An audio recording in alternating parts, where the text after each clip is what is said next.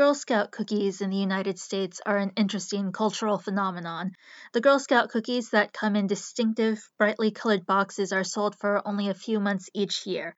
There are no permanent stores selling Girl Scout cookies, and you cannot buy them online. You can only buy them directly from a Girl Scout. Maybe there's a Girl Scout on your street, maybe not.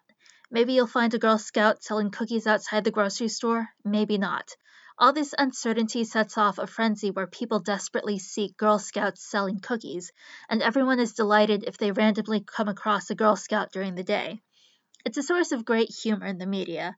Cartoons and comedies often feature stories about Girl Scouts competing to sell the most cookies, or about people jealously hoarding their remaining boxes of cookies after the selling season is over. Talk shows interview Girl Scouts and then invite them to sell cookies to the audience.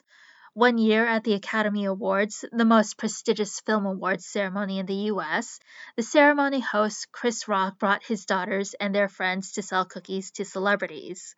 It was considered the best moment of the night, outshining all of the awards and celebrities. Apparently, a film called Spotlight won the Best Picture that year. Yeah, I don't remember that, only the cookies.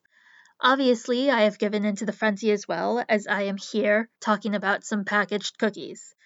My wallet may be empty, but at least I have the cookies.